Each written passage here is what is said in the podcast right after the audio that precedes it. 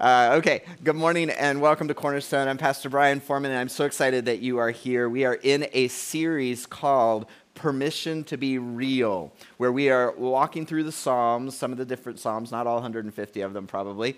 Uh, but uh, what I really enjoy and appreciate about the Psalms is that I think it's God's permission slip for us to be real because in the Psalms, we see people expressing how they really feel as they go through life uh, trying to make sense of life, trying to live faithfully, but also encountering life as it truly is. And one of the things I've always appreciated about Jesus is that he uh, always made it very clear, was very upfront, very straightforward with us.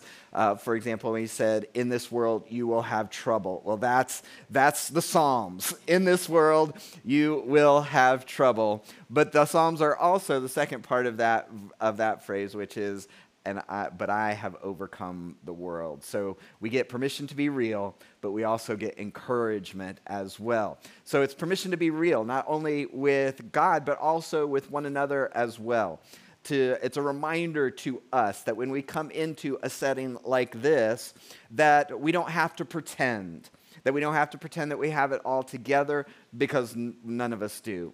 We don't have to pre- pretend that we've got it all figured out because no one of us has it all figured out. But we are on this journey together and we can be real, we can extend grace, we can be authentic among one another. So I've introduced this series by talking about kind of flashing back to the paradigm series we did just before this, uh, and in particular, this aspect of our paradigm for understanding, reading, and understanding the Bible. And it was the second one, which is what the Bible teaches is true, is true.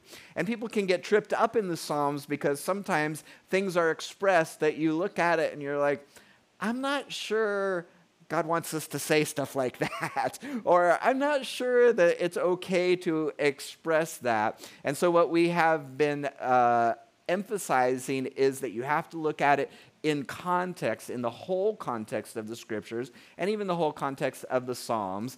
And remember that you have to look at what the Bible teaches as a whole is true, is true.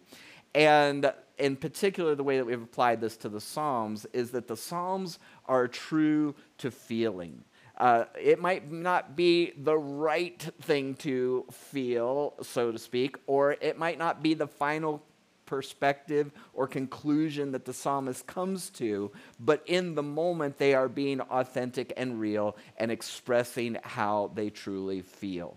So, just as a little catching you up, in the first one, of this series called Prayer and Praise. We said that every circumstance is an invitation to recognize God's presence. When good things are happening, it's an opportunity to return that to praise. When bad things are happening or things are not as they should be or as good as they could be, that's a prompt to prayer. And so rather than having those circumstances give us a false sense of security or drive us away from the Lord, we should use them as a prompt to draw close to Him in various ways. Last week in End Game, we looked at Psalm 73, and what we said was that we get in God's presence to gain God's perspective. Psalm 73 is one of my favorites because. Uh, it is very raw and real and uh, the, the, the psalmist is expressing how life doesn't seem to make sense and life does not seem to be fair. But it's only after he gets into God's presence that all the pieces begin to fall together. And today we're going to be looking at Psalm 103 in our message called Remember. And here is the question that this psalm answers If I've blown it, what hope do I have? If I've blown it, what hope do I have? Now, in church, generally, we talk a lot about forgiveness. And you might think, well, this is almost a dumb question to ask because, of course, there's hope. I mean, that's the whole point of Jesus. That's the whole point of the gospel is that you can blow it, you can mess things up incredibly, and still come to the point where you are forgiven and God accepts you into his family. Um, but Remember, we're talking about true to feeling. And I bet that there are people who are listening or watching that know in their heads the gospel, maybe even grew up in it, maybe have believed it since they were this high, but when we blow it, we don't necessarily feel it, do we? There are times when you do something that you knew you shouldn't have done, and you wonder, where do I stand with God? Or maybe you've heard the gospel and you grew up in the church and you had that experience, but there were times in your life where you drifted away and you did things that you're not proud of, that you don't like to talk about, and they haunt you. And sometimes you think, well, I'd really like to serve the Lord in this way. I'd like to do these things, but I'm not sure that somebody with my past and my background, my story, is invited to do that. So we all feel that at times. Sometimes it's something that keeps us from coming to the Lord in the first place because we say, oh, yeah, forgiveness and all that, but I'm not sure that that, that applies to me. Or we say, oh, ah, yeah, I know I'm forgiven, but have I been disqualified? If I've blown it, what hope do I have for the future?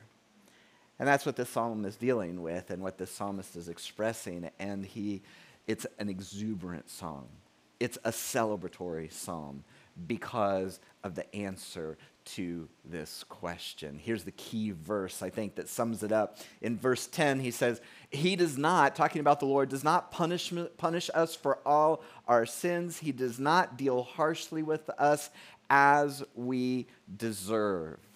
See, that's what we're focused on our sins and what we would deserve as a result.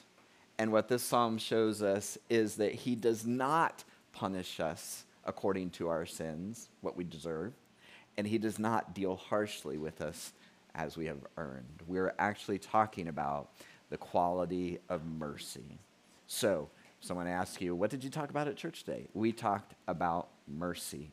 And the bottom line of this psalm and this message is because of who God is, we get treated better than we deserve. Because of who God is, we get treated better than what we deserve. And so, what this psalm is encouraging us to do, and this is going to be the practical application, the challenge of today's message, is to build routines into our life around accepting and celebrating God's goodness. So we'll come back to that at the end. Let's look at Psalm 103 together. I'm going to read from the Bibles that you have on your uh, tables, if you want to follow along, it's Psalm 103, which is, uh, and I'm reading from the New Living Translation. I was taught early on if you want to find the Psalms, the easiest way to do that is just take your Bible and let it fold in half, and you're usually in the Psalms. Psalm 103 is about two thirds of the way through the Psalms. It's, uh, the superscript says, a Psalm of David. Verse 1. Let all that I am praise the Lord. With my whole heart, I will praise his holy name. Let all that I am praise the Lord. May I never forget the good things he does for me.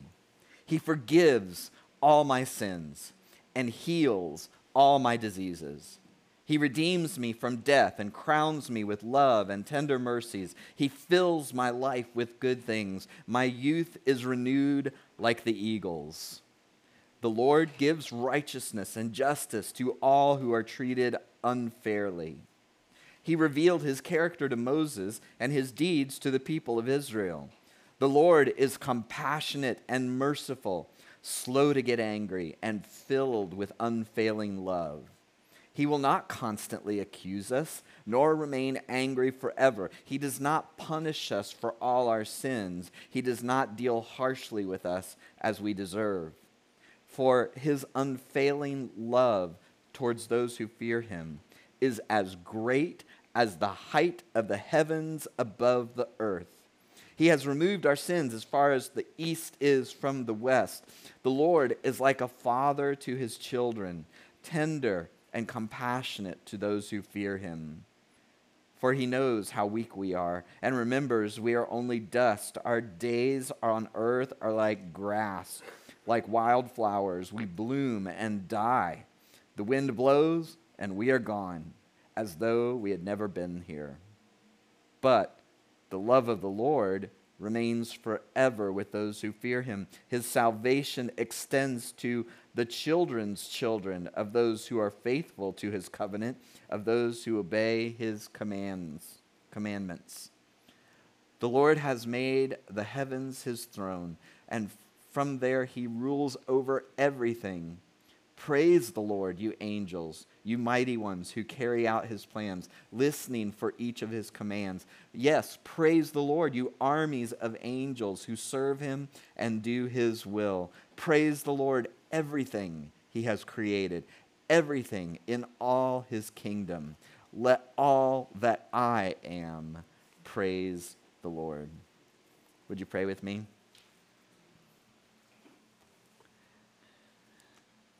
Heavenly Father, as we come to your word, I pray that you would give insight and understanding to us. I pray that you would meet the needs of the people that are watching and listening, that are here today. Every one of us has a particular need in our life, a question that we need answered, a, a tension that we don't know how to resolve.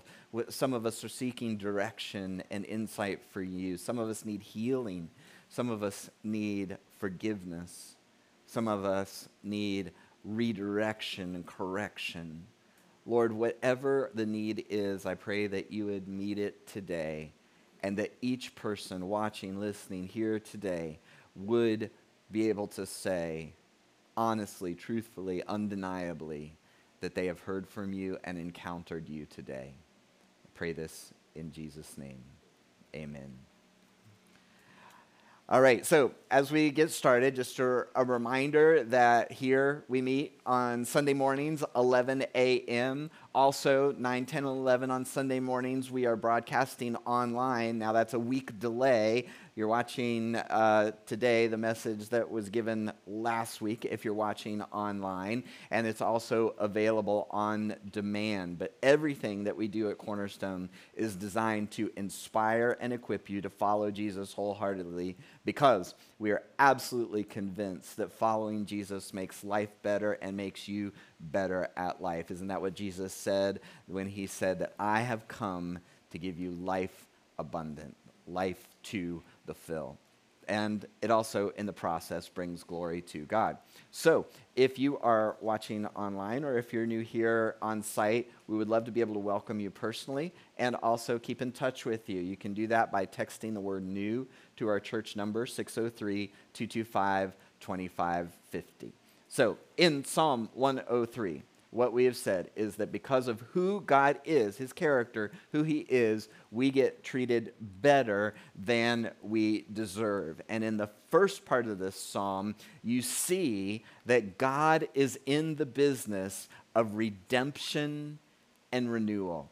God is in the business of redemption and renewal. Redemption, turning things around, taking something that is worthless or broken and making it whole and useful again. Renewal, turning things, giving fresh starts, giving new life to things. It starts out with an exhortation Let all that I am praise the Lord, and then may I never forget the good things he does for me. This is a psalm of exaltation, a psalm of blessing the Lord. And how does he do that?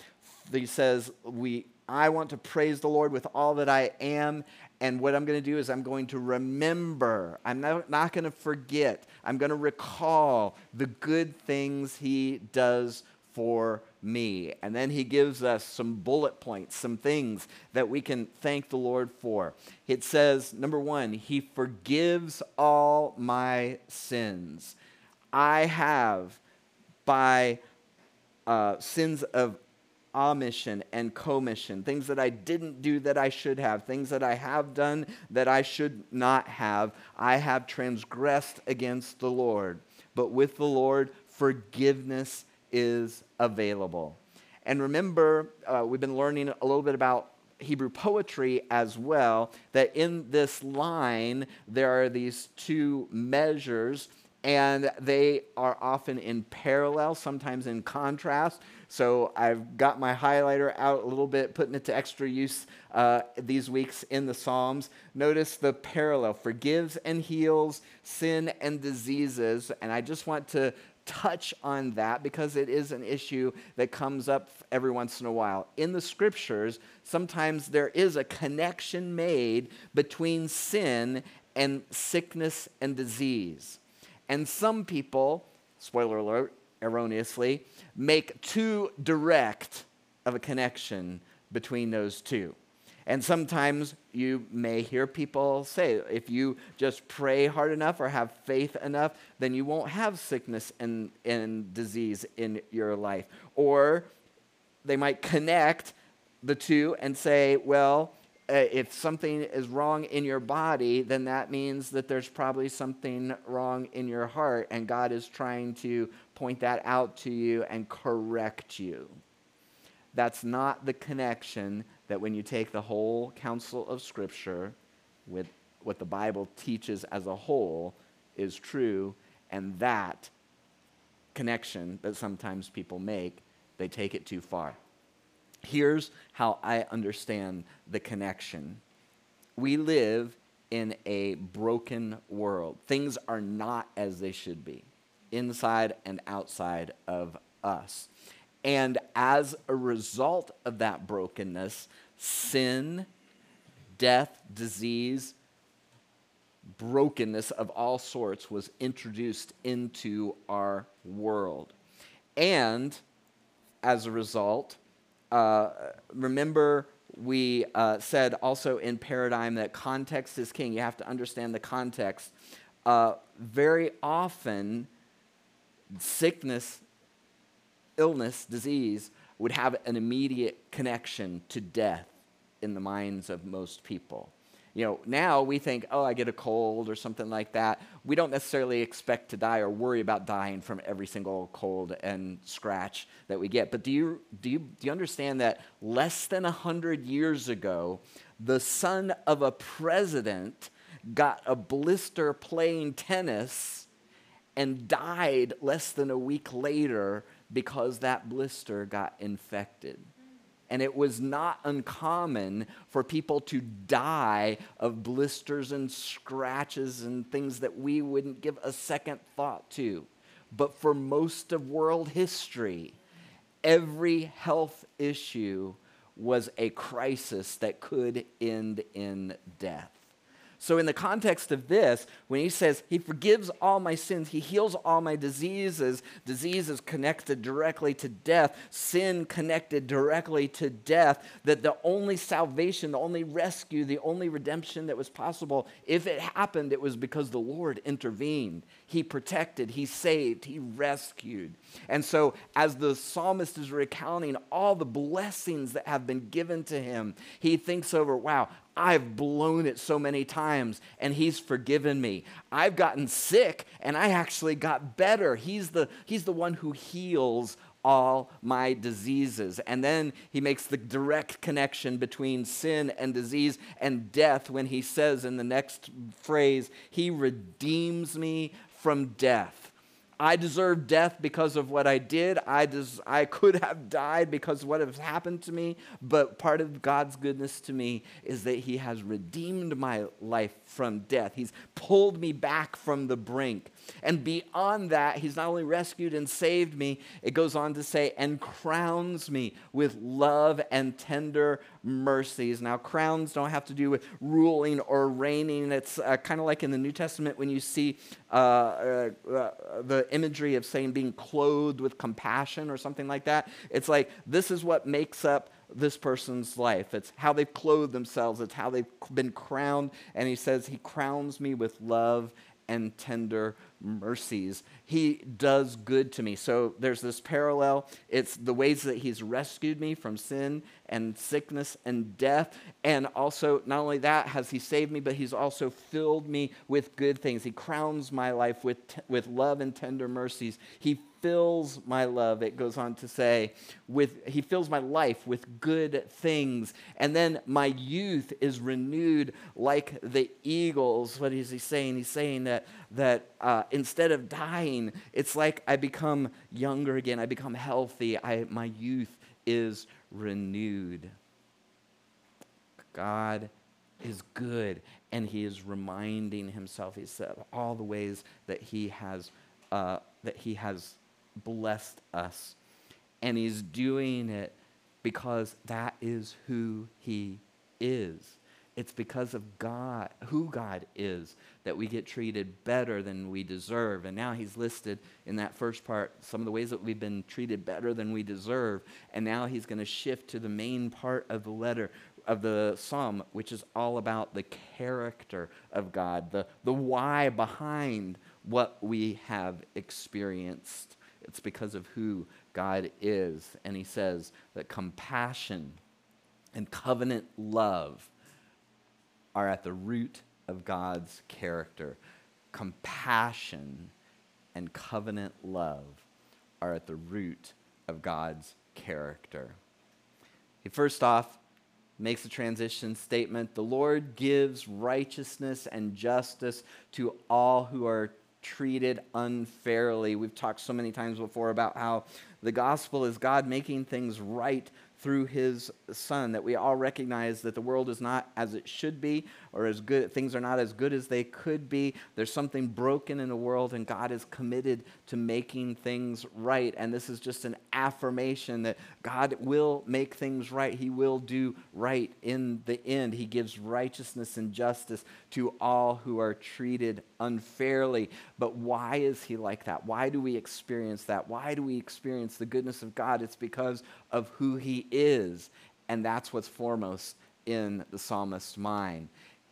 In verse 7, the next verse, it says, He, God, revealed his character to Moses and his deeds to the people of Israel. Again, a line with two measures in parallel to one another. What is he doing? He's revealing his character. He showed his character through his deeds to Moses and the people of Israel. He's flashing back to Moses and the people of Israel and their exodus from Egypt. And in the middle of that story, there is a place where God is revealing himself, who he is to his people, because they're just getting to know him. And in the midst of that, he describes himself. He says, This is the essence of who I am. And what does he say? It's quoted in Psalm 103 The Lord is compassionate and merciful, slow to get angry, and filled with unfailing love. It's a quote, almost direct quote, paraphrase of Exodus chapter 34, verse 6, where God is revealing himself. There's so much good stuff in here. I like the, uh, and the New Living Translation is trying to pull it out it, it says the Lord, the Lord in your translation, most likely. Here it's Yahweh, the Lord, because the Lord is in caps. That means that it's the personal name of God that he revealed to Moses, Yahweh, saying the, uh, to distinguish himself from the other gods that they might have heard of. And he says, This is who I am. The Lord, the Lord, Yahweh, Yahweh, the God of compassion and mercy Think of somebody that you know, maybe your spouse, maybe you're a good friend, maybe your parents, and if you were just asked to sum them up in one word, what word would you choose? It, it, it would vary, but, but you could. You could say, when I think of this person, this is what I think of. And what the Lord is saying is, if you knew me well, then when you thought of me, you would think of compassion and mercy this is what I'm like. This is the essence of who I am compassion and mercy. I am slow to anger and filled with unfailing love and faithfulness.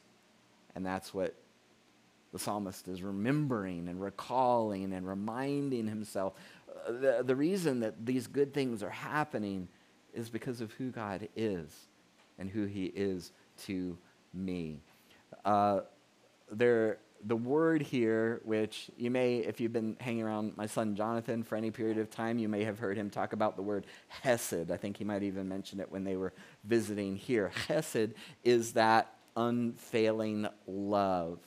And in the commentary that I've been using as the primary source, primary commentary for this series, here's how I like the way he describes it. It says, steadfast love is both character and act. Let's think about what he's saying there. It's who he is, and therefore it's reflected in what he does. It's both character and act. And he sums it up, this author sums it up by saying it's helpfulness towards those with, one, with whom one stands in relationship. Um, a couple of weeks ago in Who, Not What, we said that probably part of your purpose, if you're asking, What am I here for? it might be the wrong question. The question might be, Who am I here for? Couple of years ago, when I took a sabbatical, the key word that I brought out of that was the idea of leverage, that I was supposed to leverage my life for the, to the greatest extent for the benefit of God's kingdom. Helpfulness, hesed, steadfast love, helpfulness towards those with one with whom one stands in relationship. What you're doing is saying, I'm here to leverage all I am for your benefit. That if God has given me resources, time, talents, abilities, that part of my purpose is to leverage that for the benefit of those around me. And what God is saying is that's who I am and what I do for you. I'm going to extend my chesed, my steadfast love, my faithful love to you. I'm going to be there for you.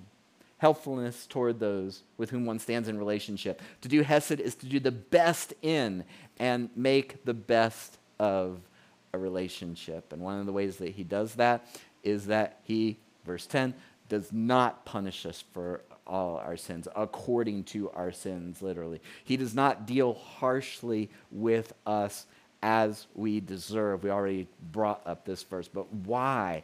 It goes on in the next verse to answer. For, why, why does this happen? Why, why does he extend grace and mercy to us? For his unfailing love towards those who fear him is as great as the height of the heavens is above the earth. And I love this section. You'll see it in your growth guide that I split it up into three little bits because he's going to just exposit God's steadfast love and say, I'm going to try to give you a picture of what it's like when God is your father.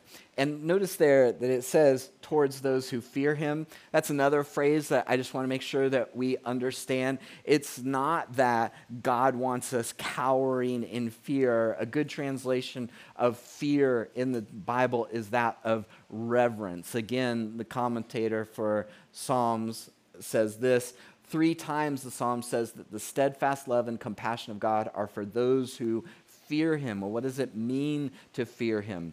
The fear of the Lord is simply reverence practiced in trust and obedience. I like that. Reverence, practice, put into practice in trust and obedience. And there are other parallel terms that are used, he explains here. Those who fear the Lord is a designation used in the Psalms, along with the righteous, the faithful, the servants of the Lord. All those are just umbrella terms for those who seek to make the Lord the decisive, orienting center of their lives. When we encourage you to be wholehearted followers of Jesus. That's what we're doing. We're, that, that's just another way of saying that. To make the Lord the decisive, orienting center of your lives. What identifies you? The family you belong to, the place where you grew up, the political party that you're a part of, part of the country that you live in, the country that you. These are all part of your identity, but what is the core of who you are? What, what, what do you filter all those other things through? If you're a follower of Jesus, what you're doing is you're making the Lord the decisive, orienting center of your lives. The one thing that is above everything else. So, in the first part, he uses geography uh, first part of this section, he uses geography to describe how, uh, how good and faithful God has been to us. And he thinks about his world and he says, uh, He's removed uh, first off, he talks about heavens and earth. It's like if you could throw a rock and hit the sky, then that's how far you would have to throw a rock to, to reach the heights of God's love. Or let's do east and west. He's removed our sins as far uh, from us as the east is from the west. Then he moves from geography to relationships. And he says, The Lord is like a father to his children, tender and compassionate to those who fear him. Remember Hebrew parallelism in poetry? What's it like to be a father? Well, a father is tender and compassionate to those who fear him. You want instruction in what it means to be a father? Be tender and compassionate to those who are under your care. And if you want to know what God is like, that's what he's like. So he uses geography, the heights of heaven, the east and the west, and then he uses the relationship. It's like God is your father. And then he uses time to uh, talk about the goodness of God. For he, God, knows how weak we are. He remembers we are only dust, and he's going to compare the shortness of our life with the unbounded extent of God's goodness and faithfulness. He says, The wind blows and we are gone. Our life is like a mist. But the love of the Lord remains forever. There's no end to it. We are here and gone, but the love of the Lord remains forever. So he's expounded on who God is and talked about at the beginning all the good things that flow from that. Because of who God is, we get treated better than we deserve. And in the end, the closing segment of this psalm, he says the appropriate response to all of this is honor and praise. We talked about those who fear the Lord. If this is who God is and this is what he does, then the most reasonable, logical, beneficial thing that you could do would be to orient your life around your relationship with your heavenly Father. And then, just as perhaps when you were growing up, when somebody did something nice for you, your parents would say, What do you say? They would prompt you, What's the appropriate response? Would be to say thank you. When you encounter the goodness of God, what's the appropriate response? What do you say to all of that? It should flow in prayer and praise to your Heavenly Father. So, he's now talked about how that, that's the other theme of this is all encompassing east to west height of the heaven all that i am. Excuse me. Um, and now he's saying you know we've been kind of bounded by earth. Now we're going to expand this to heavenly realms. The lord has made the heavens his throne. From there he rules over everything And so he's saying, you know, God is who he is. He's done these great things for us, and I want to honor him. I want to overflow with praise, but it's not just enough. He rules over the heavens. And so the, the everybody should get in this, uh, earthly beings and angelic beings. And so he says, praise you, Praise the Lord, you angels. He goes on, Praise the Lord, everything he has created on heaven and on earth. And then he personalizes it. Let all that I am praise the Lord. Let all that I am praise the Lord. And that's, that's, that's the way it comes to a conclusion. He personalizes it. And I'm going to invite you to do the same when you look back over your life, the things that perhaps you're not too proud of, the things you feel guilty about, the things that still from time to time make, might make tears come to your eyes, remember the Lord has seen and the Lord has forgiven. And He wants to write a new, fresh, redeemed ending to your story. So the question is will you receive that? Will you accept it? It's a gift purchased by his son on the cross. And when we say yes to that, we get all of these benefits. So that's why I wanted to celebrate communion with you today, because just like in this psalm, we're encouraged to remember all his benefits, to forget not all his benefits. When Jesus was getting ready to go to the cross, he was explaining its meaning and he established something that we do 2,000 years later. And it's all around this theme of remembering. Jesus, on the night that he was betrayed, was celebrating a Passover meal. And in the midst of it, he, he reordered the worship service. He dramatically expanded the meaning of what they were celebrating to not just look back on the Exodus and God's faithfulness and goodness to him, to the people, but also to say that something even greater is happening in the cross. He says, he takes the bread and he breaks it and he says, This is my body, which is given for you. Do this in remembrance of me. And he established this habit, this routine that we celebrate all these years later.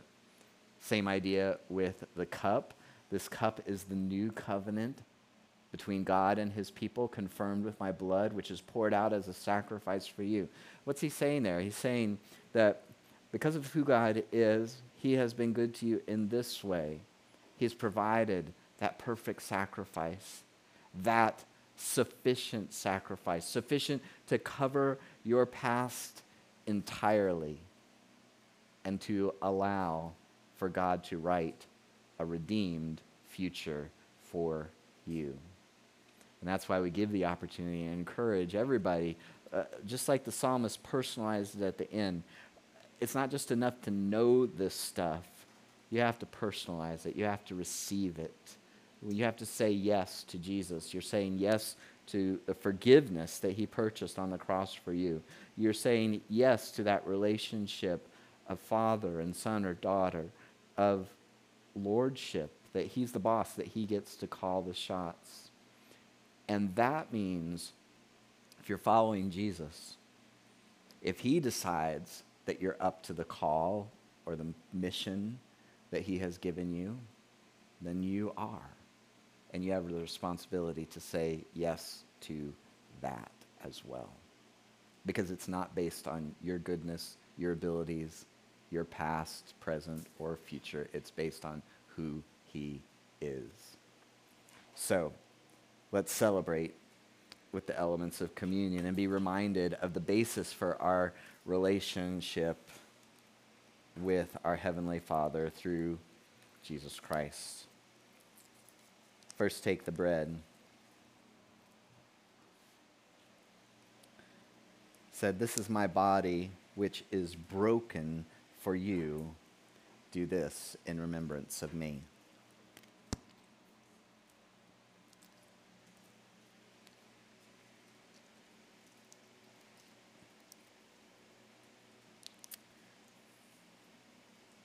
And I love to remind you that in the Old Testament, in the Hebrew scriptures, when they offered a sacrifice, they would sprinkle the blood on the altar.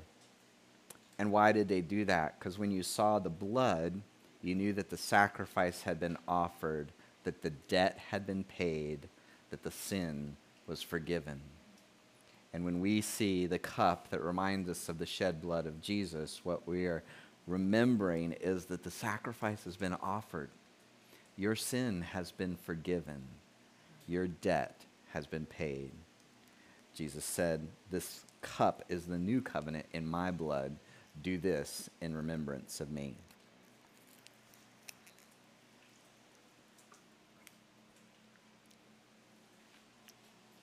So today we've talked about mercy. And what we've said is that those, because of who God is, we get treated better than we deserve. And so, the encouragement, the challenge, the practical aspect of this is how can you build routines into your life around accepting and celebrating God's goodness?